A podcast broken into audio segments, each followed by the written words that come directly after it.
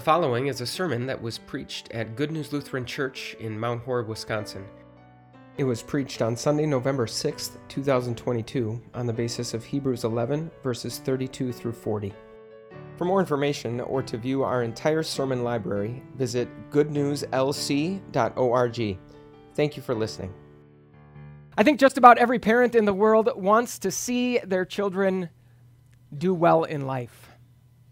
They want to see them get good grades and get good scores on tests so that they can get into good schools. They want to see them develop good social skills and remain in good physical and mental health throughout their lives. Every parent wants to see their children do well. And they want to know that their children are going to do well as soon as they possibly can. Ideally, while they're still in diapers for sure by the time they head out the door to kindergarten. Well, good news. If you want to know that your children are going to do well in life, all you need are two marshmallows. Back in 1972, there was a professor at the University of Stanford who did what is now a famous social experiment. He took 50 children, all about five years of age, and he put each one of them in a room all by themselves, sitting at a table with a single marshmallow on the table. He told them that they could eat the marshmallow whenever they wanted, but if they could wait 15 minutes, he would come back into the room with a second marshmallow, and both of them would be theirs. 15 years later, the professor studied his test subjects, and he concluded that those who had been able to wait 15 minutes for the second marshmallow were doing way better in life than those who could not. And now, even though the results and the methods of that experiment have sort of been called into question over the years, it is now sort of a, a standard assumption that this one trait, the ability to delay gratification, is a hugely important predictor of success. In fact, at one point, there was even a Sesame Street spin off of this experiment where history's most compulsive eater, the Cookie Monster, was forced to delay eating a plateful of delicious cookies. The ability to delay gratification may end up being an important life skill. But of course, having that skill depends on the promise of eventually receiving that reward. In fact, I'm guessing that if those children had been told that the second marshmallow was going to arrive not in 15 minutes, but in an hour, or in a day, or in a week, or at some unspecified point in the future, hardly any of them would have been willing to wait. The willingness to delay gratification depends on a guarantee of receiving a reward and probably receiving that reward fairly soon. That might make our life with Jesus a bit of a challenge. I probably don't need to tell you that life with Jesus very often doesn't immediately make your life better. I probably don't need to tell you that very often your life with Jesus actually appears to make your life worse. The promise, of course, is that there is a reward if you are willing to wait for it. But wait for how long? Jesus never promises that the reward is going to show up in 15 minutes. In fact, he doesn't promise that the reward is even going to show up in this life. And so we might be tempted to let go of this life with Jesus for the sake of a more immediate gratification. In fact, that's exactly the thing the Christians to whom the letter to the Hebrews is addressed we're being tempted to do. But in these verses, the writer to the Hebrews sort of wants to change the rules of the experiment. It is not simply that we as Christians keep waiting longer and then a little bit longer and then a little bit longer for a reward that never changes. Instead, the writer wants to show us that the longer we wait for our reward, the better that reward actually gets. And so it is actually good news when we hear what we hear in these verses that the reward you will receive for your faith is going to be delayed.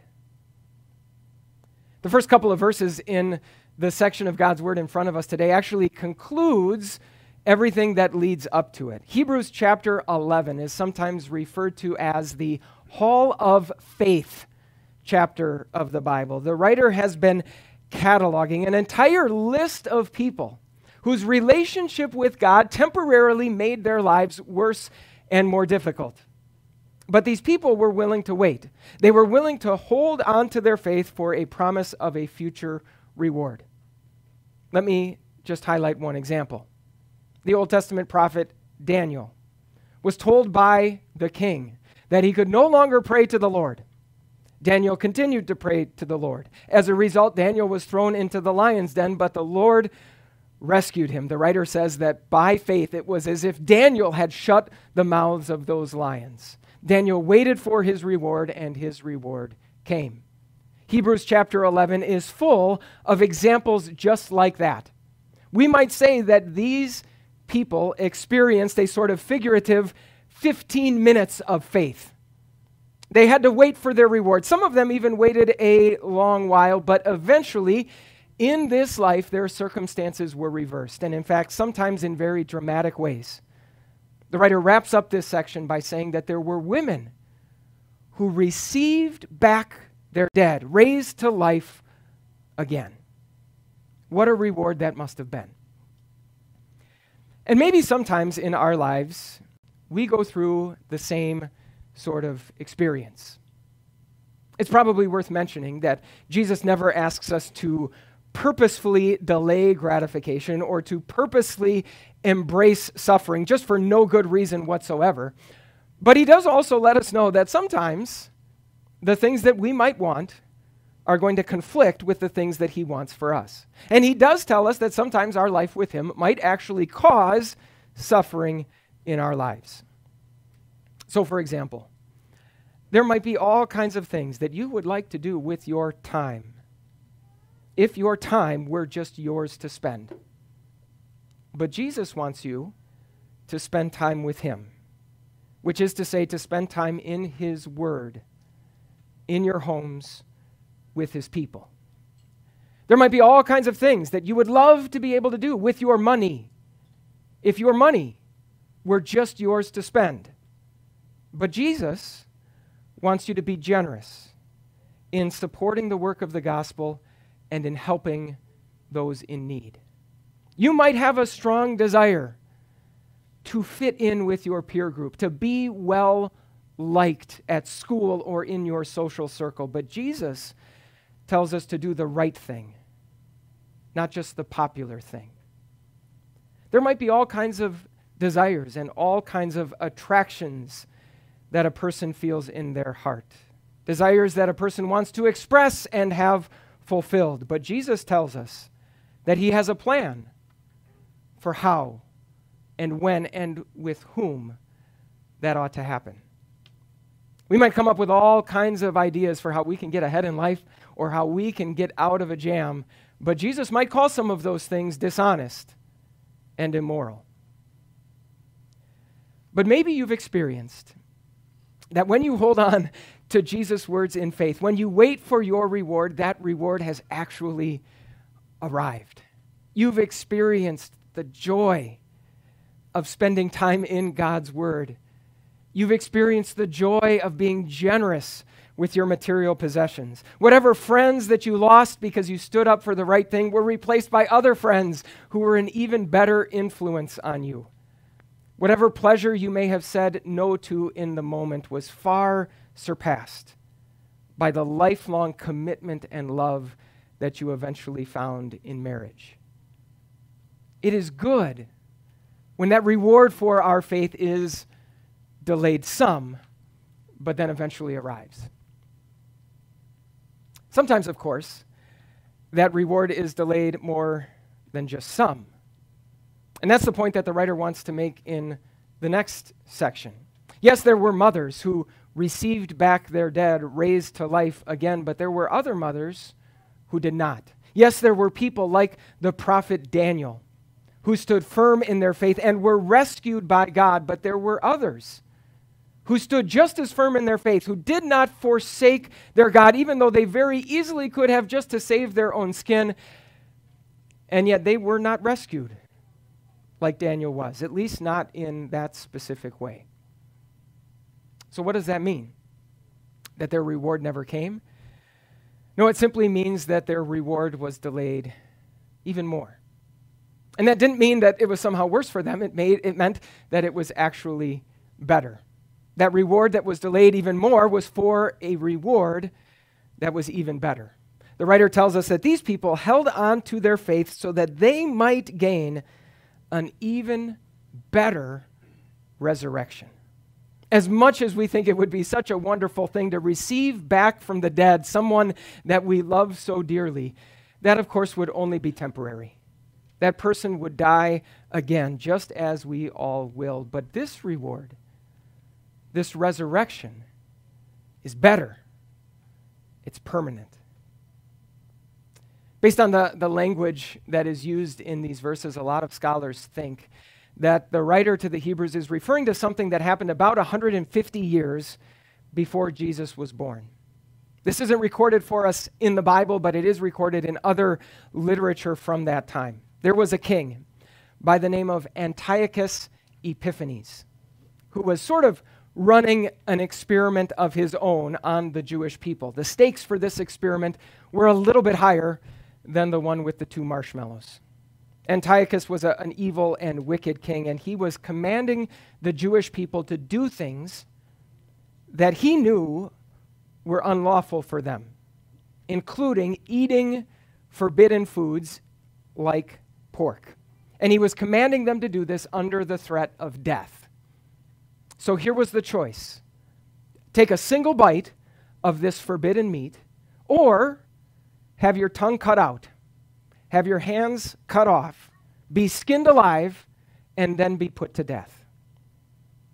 Well, there was a mother who had seven sons. One after the other, they were all faced with this same choice, and one after the other, they all chose death.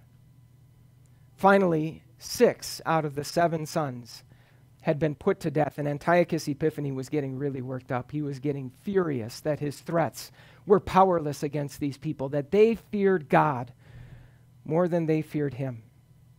And so he called over this mother to try and convince her last and final son to just take the bite of meat. She went over to him, leaned in, and whispered into his ear, and she said this Do not fear this butcher, but prove worthy of your brothers. Accept death, so that in God's mercy I may get you back again along with your brothers.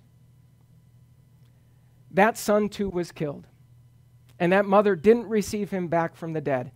Her reward was delayed even longer, but she was putting her hope, her faith, in an even better reward. And sometimes, of course, that's all we can do too. Sometimes the reward for our faith never arrives in this life. I realize that the example that I'm about to mention to you, by comparison to what I just mentioned, will probably seem very triv- trivial, but it, I'm going to go ahead and mention it anyways because it's something that has been on my mind a time or two over the years. I probably don't need to tell you that an increasing number of activities, and especially kids' activities, and yes, especially sports, are asking for more and more of our time, including time that we would otherwise be spending in God's Word and including time that, oh, for about the past 2,000 years, everyone has known is the time that Christians like to get together to hear God's word, i.e., Sunday mornings. That's a difficult choice that parents and families are often faced with. I know that when our family has been faced with that choice, there has been a time or two where I have thought, you know what, wouldn't it be nice if instead of just one child missing from the team that day, everyone on the whole team, or all of the teams in the entire league decided to stand up and say, This isn't going to work for us.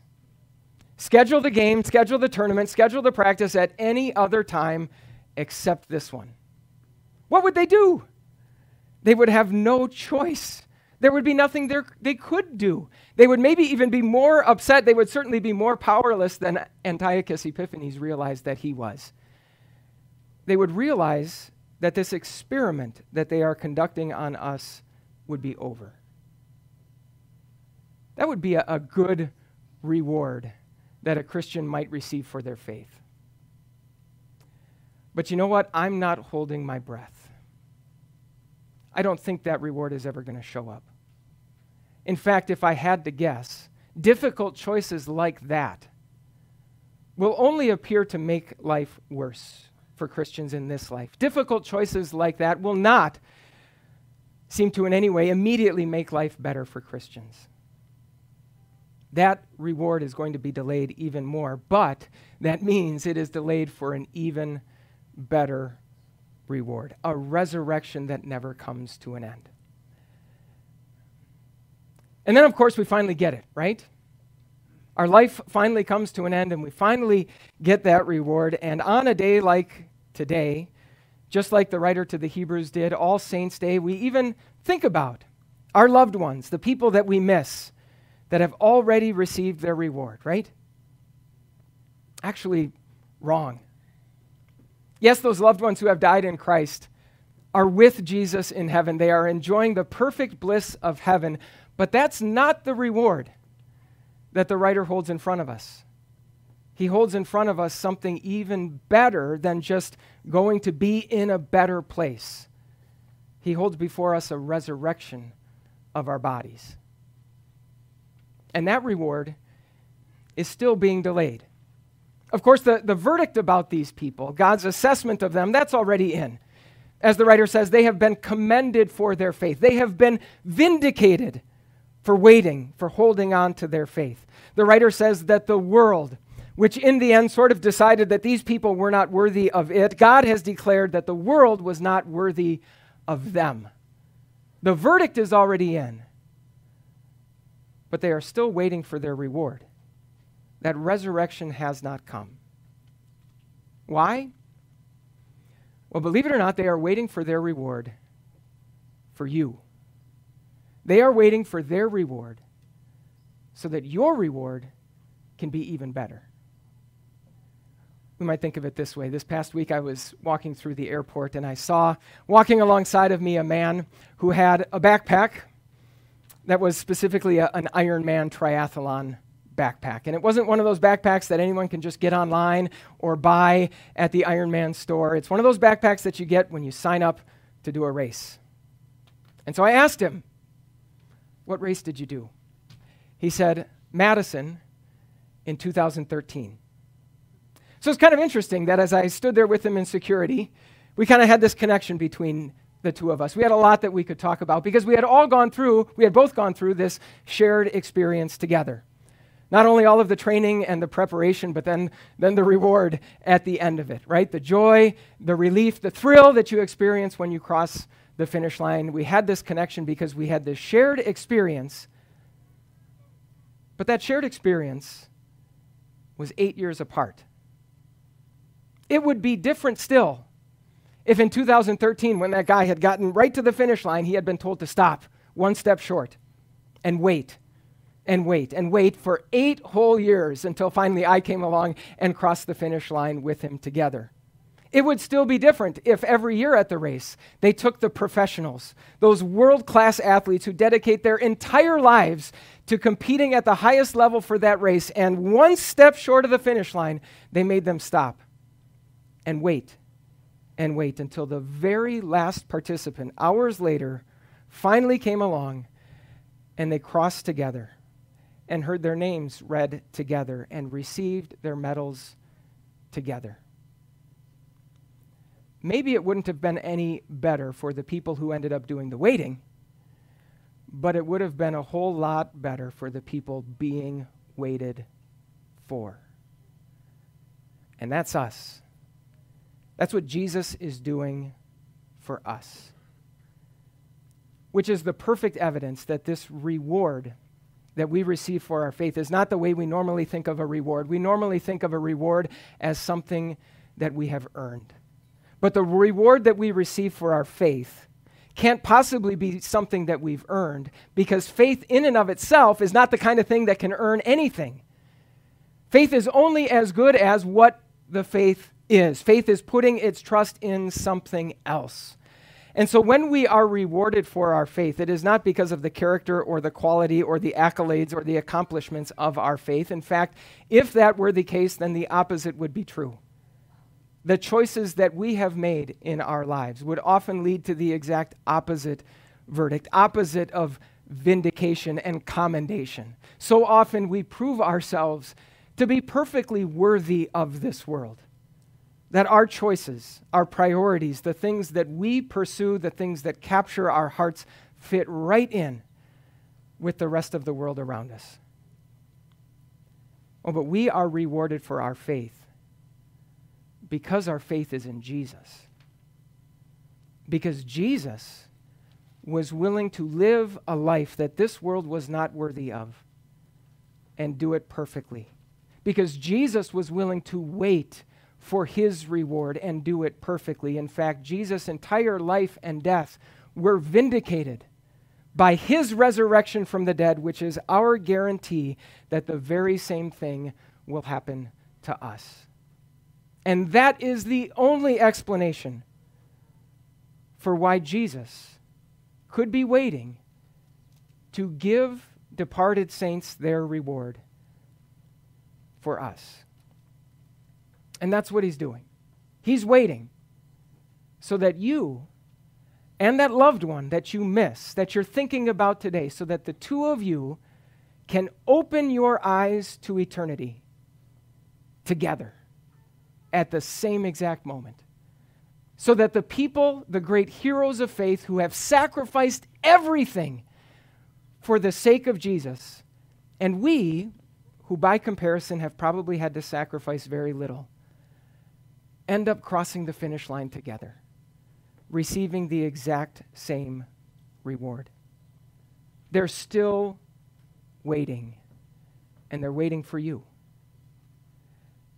And if that's the case, if they're still waiting, then the last thing we would ever want to do is stop waiting. It was only about 50% of the children in that experiment who were able to wait just 15 minutes for that second marshmallow. But all of us, can take our stand as children of the promise. Because we know that the reward we are waiting for is worth it. No matter how much our life with Jesus might make this life worse and not make it any better, we know that the reward we are waiting for is worth it. In fact, there is no better reward to be had. When that resurrection occurs, that's it. That's the finish line. That's perfection. And so when that reward is delayed most, it is for the reward that is last and best. So keep waiting, because at whatever point that waiting comes to an end, your possession and your enjoyment of that reward will never end. Amen.